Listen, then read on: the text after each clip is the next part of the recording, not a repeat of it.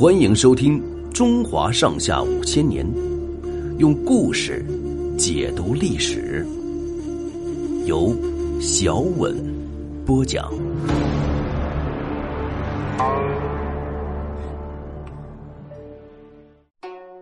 赵绰依法办事。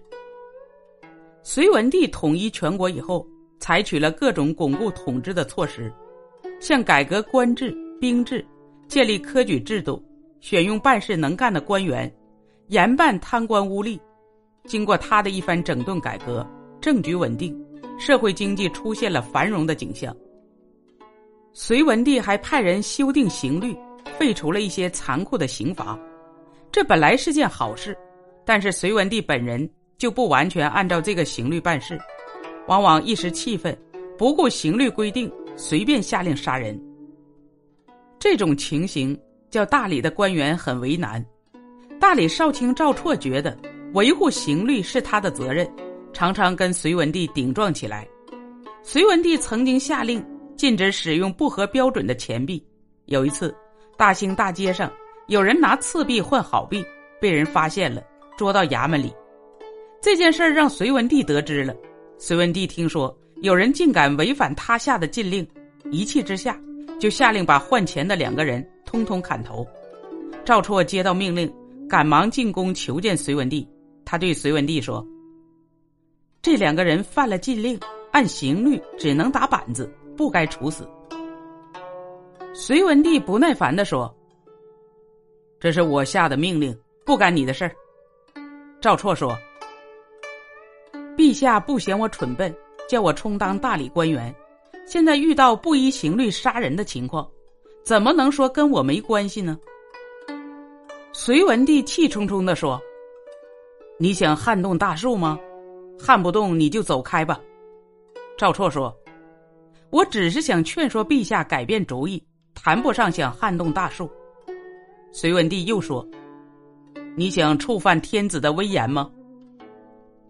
赵绰不管隋文帝怎样威吓，还是坚持自己的意见。隋文帝怎样骂他、赶他，他也不走。隋文帝没办法，很不高兴的进内宫去了。后来，由于别的官员也上奏章谏阻，隋文帝终于取消了杀人的命令。又有一次，官员辛纪被人告发搞不法的迷信活动。隋文帝又命令大理把辛纪处死。赵绰上朝对隋文帝说：“辛纪没有死罪，我不能接受这个命令。”隋文帝气得浑身发抖，说：“你想救心计，就没有你自己的命。”说着，喝令左右侍从把赵绰拉下殿去。赵绰面不改色的说：“陛下可以杀我，但是不该杀心计。”左右侍从真的把赵绰扭下朝堂，剥了他的官服，摘掉他的官帽，准备处斩。这时候，隋文帝也想到杀赵绰太没道理，就派人跟赵绰说：“你还有什么话说？”赵绰跪在地上，挺直了腰说：“臣一心执法，不怕一死。”隋文帝并不真想杀赵绰，磨蹭了一阵子，气也平了。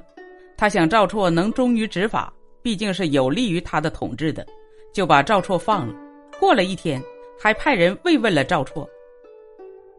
在大理官署里有一个官员名叫来况，听说隋文帝对赵绰不满意，想迎合隋文帝，就背着赵绰给隋文帝上了一道奏章，认为大理衙门执法太宽。